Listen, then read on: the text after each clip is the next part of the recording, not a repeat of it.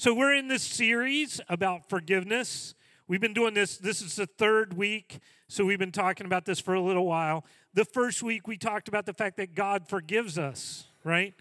That we're forgiven by God, that God, um, we, every sin we, we commit is really a sin against God, but yet God forgives us anyway, that God is a forgiving God. And, and last week, Ambry came up and she brought her bag of rocks and she talked about how when we don't forgive other people, it's like carrying around this bag of rocks, right? It's like a weight that we carry. And it's not punishing them, it's punishing us. And so she talked about the idea of taking those rocks and getting rid of them and removing them. And some of you took rocks last week. Hopefully, you got rid of them. Hopefully, you threw them in a lake. Hopefully, you buried them. Hopefully, you found some way to get rid of them. Um, hopefully, you didn't feed them to an animal because it, it will come back in, in a bad way. All right, so the rock's still around. Um, but so we did all that. So this week we're talking about a little different topic. We're talking about forgiving yourself. Because I know when I was in middle school, and probably like a lot of you guys, there were a lot of times where I would do something and I could not let it go. You know? I, I knew I had messed up and I would just make that, almost make that a part of my personality. Like, I am this mistake, I am this thing that I did. And, and because of that, because I couldn't forgive myself, it began to change the way I looked at myself. And um, look at this that first thing there. Sometimes the hardest person to forgive is yourself. I think that's because we know ourselves, right? We know why we do things. We know everything we do, even the things that nobody else knows about. And so it's easy for us to hold on to those. We fail or fall into sin and then we go into a cycle of beating ourselves up and feeling like we can't change. And, and you guys, I'm going to come back to this again, but you guys need to know you're in a stage in your life where you're changing more than you've ever changed before. Um, you're you're so you're in such a process. I love middle schoolers because the difference between you in sixth grade and you in eighth grade is huge and, and it, it's crazy to watch it every year. And, and I love like being able to look back at pictures of some of you in sixth grade and then seeing you in eighth grade and ninth grade and 10th grade and like watching what God does in your life and watching how you change. And so if we can learn to forgive ourselves, then we will move the direction that God wants us to move, right? If not, and we'll talk about what happens if we don't, but um, but if not, we're not going to get where God wants us to do. Now, to go. Now, when we say, why do we not forgive ourselves? I believe the main thing is fear. The main reason is fear. We have fears because a lot of us let fears drive us, right? We let our fears drive us. We have things we're afraid of that we we won't do something because we're afraid to do it, right? Um, I, I know in my life growing up, there were a lot of things that I was afraid of. I was pretty much I was afraid of a lot of things. I was afraid of heights. I was afraid of widths. No, I'm just kidding. Um, I was afraid of uh, like the dark. I didn't like the dark very much. Uh, there, there were there were a lot of things that I was afraid of, but little by little, as I as I moved into high school and then into college, a lot of those fears went away. I realized I shouldn't have been afraid of those things in the first place. But you know what the crazy thing is? Once I realized I shouldn't have been afraid of those things, then I began to regret that fear kept me away from them. And I think we don't forgive ourselves because we're afraid of some things. And look at this first one. I think we're fear of discovery.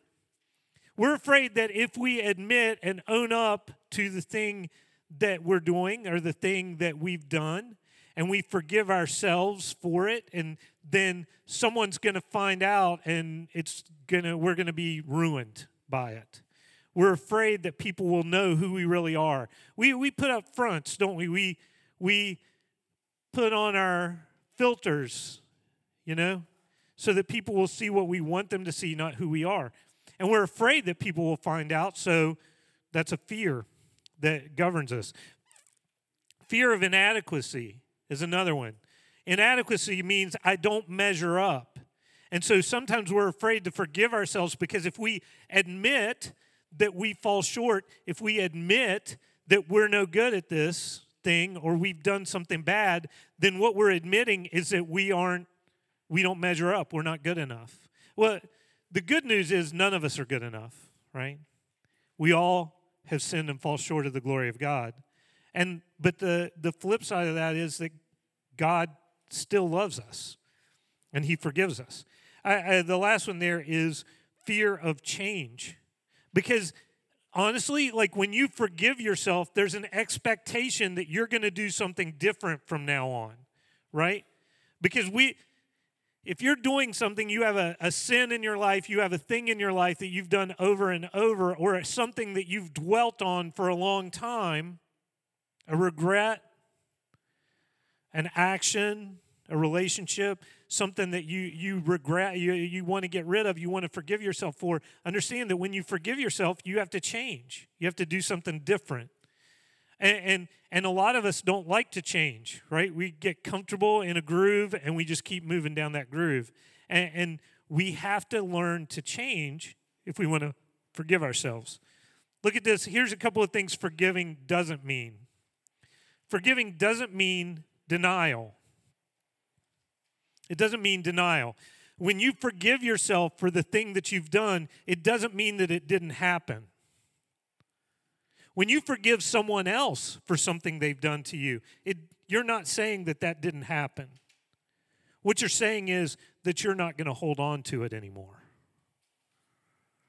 You're not going to let it define who you are. So you're not denying the activity, you're not denying the action. You're just saying, I'm not going to let that rule me. Look at this. Forgiving also doesn't mean perfection. It doesn't mean you're perfect. Like sometimes I think we we're afraid that we say we we think that if we forgive ourselves, we're saying I'm I'm perfect. I'm good. And we know we're not, right? And so we kind of hold on to these flaws that we have in ourselves. But we all do things at different points in our lives and sometimes we do things not necessarily because we're trying to be mean or we're trying to be bad. We just do something and it's hard to forgive ourselves. I when I was in middle school, I used to play D&D all the time with my friend Brad and his brother Todd and my friend Jeff and my friend Mo. Actually, his name was Lawrence Chan, but we all called him Mo because he had this bowl, black bowl haircut and he looked like Moe from the Three Stooges. So, so it was me, Mo, uh, Brad, Todd, and Jeff, and we would play D&D, and sometimes Jim Alig too, and we would play D&D on Friday nights. And so we the other thing about us all was we all had paper routes. And I know kids don't really have paper routes anymore, we had paper routes and we'd put our papers in bags and we'd sling them on both sides and we'd ride our bike and throw the papers at the porches. I was really good at it too, you guys. I was really good. And um so one night we were they were at my house, we were staying over, and we would sometimes sneak out at night, you know, and do stuff and I told the last group about sneaking out for Dr. Pepper because Brad and Todd were Mormons, so they weren't allowed to have Dr. Pepper, so we'd go out and get some and you know, these non-caffeinated Mormons would be like, anyway. Um, so we we were they were everybody was at my house this time though and so we were all hanging out we were playing d&d and this session had gone really long so it was like four o'clock in the morning and so we decided it was time we better go deliver our papers. We all had morning routes we said we better go deliver our papers. And so what we would usually do is we would all do all the routes. So it's like five guys riding down the street throwing papers and yelling and being maniacs. But we, we didn't want to stop playing for very long, so I said, let's not do them all together. Let's just go do our routes and come back, and then we can finish playing the game. And they were all like, no, but it's so fun. We should do it together. And I'm like, no, no, let's let's do it. Let's do it all separate and and come back. And so, um, what I didn't know was that doing it separate was actually kind of risky. There was a guy in my town who was um, who had tried to grab several paper boys on morning routes. They hadn't said anything like we had seen him actually, but we didn't know. We had seen him a couple of Saturdays before. We were all riding our bikes, and we saw this guy, and we all just like rode away from him. He started kind of running after us, and we just ran rode away because we thought he was drunk or something. We're like, oh, idiot, and we just kept riding. So anyway, we do the routes. We're doing the routes ourselves um, this morning, and so everybody gets back to my house except my friend Brad. He's not there, and so so we wait, we wait, we wait, and um, Brad never comes back. He doesn't show up, and we're like oh brad you idiot. What are you doing? You know we're all mad. And so we we ride our bikes up to brad's route. I knew brad's route. I had done it before so i knew the route. So we ride up to the route. As we're riding up to the route we ride past brad's house and there are two police cars in the driveway. And so we're like what's going on? We pull in. First of all we thought it was cool because there's police cars here you know? We knew they were mormons they didn't do anything bad. So so we, we were like what's going on? And we pull in and they're questioning brad. This guy had tried to grab him. Um, he had gone down this one there's one long driveway and it had like a, a storage shed at the top of it. And the guy had been waiting behind the storage shed and as brad went by he grabbed brad. Brad was on his bike. He grabbed him knocked him off his bike and tried to drag him to a car Luckily, we all carried um, stool legs. I don't know why we decided stool legs were the best weapons, but we carried stool legs in our bag, and so he like started hitting this guy with the stool leg that he had in his bag, and and the guy let go of him, right? Yeah. So, but but after that, Brad never said anything. No one said anything to me. But for a long time, I felt like that was my fault because I was the one who suggested that we we not go together. If we had all been together, that guy, we'd have probably captured him. I mean, we'd have like dogpiled him, beaten him with stool legs. We'd have, we, he would have never made it out alive. But but because of that, I mean, I realized like Brad could have been taken. Something terrible could have happened, and I felt like it was my fault. It was a long time. I think we were, we may have been in high school. We may have been later where I, I mentioned that that you know I felt like that. It was when when the he the guy went to trial. Eventually, he got caught, and Brad had to go testify at the trial. And I remember when he did, I said, you know, I always felt like that was my fault. And he's like, I don't, why would that be your fault? He's the idiot that tried to grab me. And I remember that like releasing me from that. But I held that over my head, right? And sometimes we do that. We, it's not just sins that we can't forgive ourselves for, sometimes it's actions that we blame ourselves for that are not really our responsibility. So look at this. Forgiving means trust. When you forgive yourself, you're trusting. And, and I know you're like, what trusting? I, that doesn't make any sense. Well, let me just throw this out. First thing you got to think about God forgives you, right? God forgives you. We talked about that the first week. If you won't forgive yourself, then you're putting yourself in God's place. You're saying, I know better than God. God forgives me, but I don't forgive myself. I'm in charge, not God, right? And because of that, we can't get to where we want to be. Um, look at this. Look at this uh, slide. Have you ever done one of these bungee run things? These inflatables, all right? And they have the bungee cord, and you run as far as you can, and you like slap the beanbag on the thing, and it yanks you back. And and the more you commit to that run, the harder the jerk back is going to be, right? like if you really go hard, it's going to be like wow, and you're going to go flying back. I I love when I love when somebody tries to put the the bag on like right at the pinnacle of the of the uh, of the bungee, and they they underestimate how hard they're going to get snapped back, so they go wah, and the bag just goes flying with them, and they like flip. I love that. Um, it's sad, but I love it. Anyway, um, and that's the thing. That's what not forgiving ourselves is like that bungee. It's going to keep yanking us back. Look, I want to read this passage real quick because Isaiah 55 is one of my favorite passages in the Bible because I think it reveals stuff about God that we need to know? Uh, a lot of times people will talk about God in the Old Testament and they'll say God in the Old Testament was judgmental. He was he was he was trying to he was uh, like this dictator and he was cruel and he was you know lowering the boom he was throwing lightning bolts at people and stuff like that like and and sometimes we look at god that way right and, and we have this idea that if i mess up god's going to be mad at me he's going to hate me and he's going to punish me severely but i want you to read the as we read this i read it with you can follow along with me this is Isaiah 55. So this is Old Testament. This is judgmental God, right? He says, Come, you who are thirsty, come to the waters, and, and you who have no money, come and buy and eat. How are you going to buy and eat with no money? Because it's free, because he's already paid for it. Isn't that cool? Come buy wine and milk without money and without cost. Underline this next line. Why spend money on what is not bread? Don't we do that? We give our time and our effort to things that are not going to push us towards God. When we dwell on those shortcomings that we've had, we're, we're not going the direction God's going. We're, we're getting jerked back by that bungee cord over and over and your labor on what does not satisfy.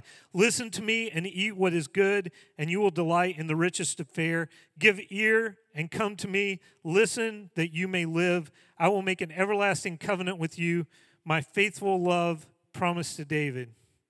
Seek the Lord while he may be found. It's that's the verse that's on the uh, Tucker on the impact shirt you're wearing, right? Isaiah 55, 6 right? Seek the Lord while he may be found. Call on him while he is near. Let the wicked forsake their ways and the unrighteous their thoughts. Let them turn to the Lord and he will have what? Mercy on them. And to our God and he will freely what? Pardon. That means to forgive utterly. And it says, for my thoughts are not your thoughts, neither are your ways my ways, declare the Lord, declares the Lord, as the heavens are higher than the earth, so are my ways higher than your ways, and my thoughts higher than your thoughts.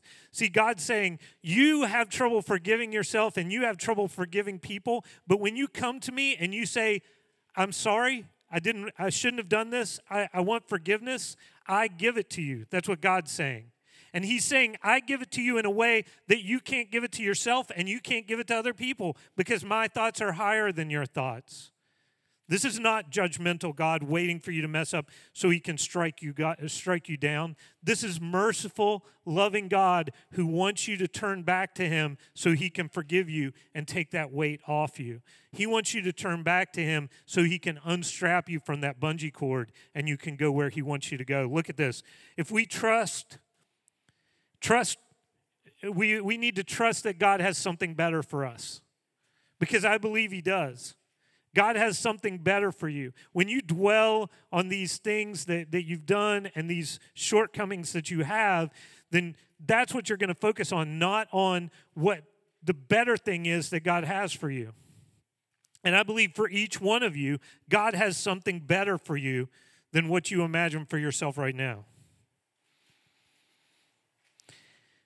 Trust it has another thing that it does. Trust, we need to trust that God can forgive, right? And that's that Isaiah 55 passage. We need to trust that God can forgive. His ways are higher than our ways. We don't want to hold on to our unforgiveness of ourselves because we think God hasn't forgiven us. That's, that's a lie from the devil. That's what the devil wants you to believe that you can't be forgiven for what you've done, that God will never take you back. It's not true. And the last one trust that we are constantly moving toward the, that better thing. Trust that you are in a process of moving toward where God wants you. The coolest thing that I've gotten to see because I've been in student ministry for so long, the coolest thing that I've gotten to see is sixth graders become eighth graders and watch how much change happens. And then watch them become ninth graders, 10th graders, watch them go to college. and watch that process of change. And, and, so many times you see, we, when you guys come in and you see yourself as a sixth grader, you think, this is who I am. Maybe you think, I don't measure up. Maybe you think, I'm not special. Maybe you think, this is who I'm always going to be.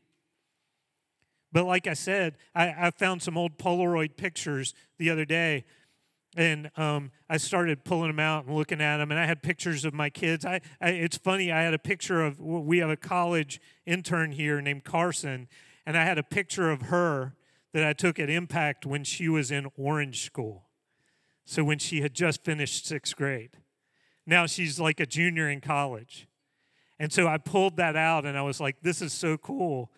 This kid had no idea who she was going to be. And for you guys, that's what I want you guys to embrace that you are moving toward what God has for you. But you will move quicker if you cut that bungee cord. You will move quicker if you realize that you're forgiven and you forgive yourself. You're still going to get where God wants you to get. But I think a lot of the adults in this room can attest to the fact that they've done thing they did things in their life between middle school and getting where God wants them to go that if they hadn't done them, they would have gotten there so much quicker. But they kept strapping on this bungee cord and letting it pull them back.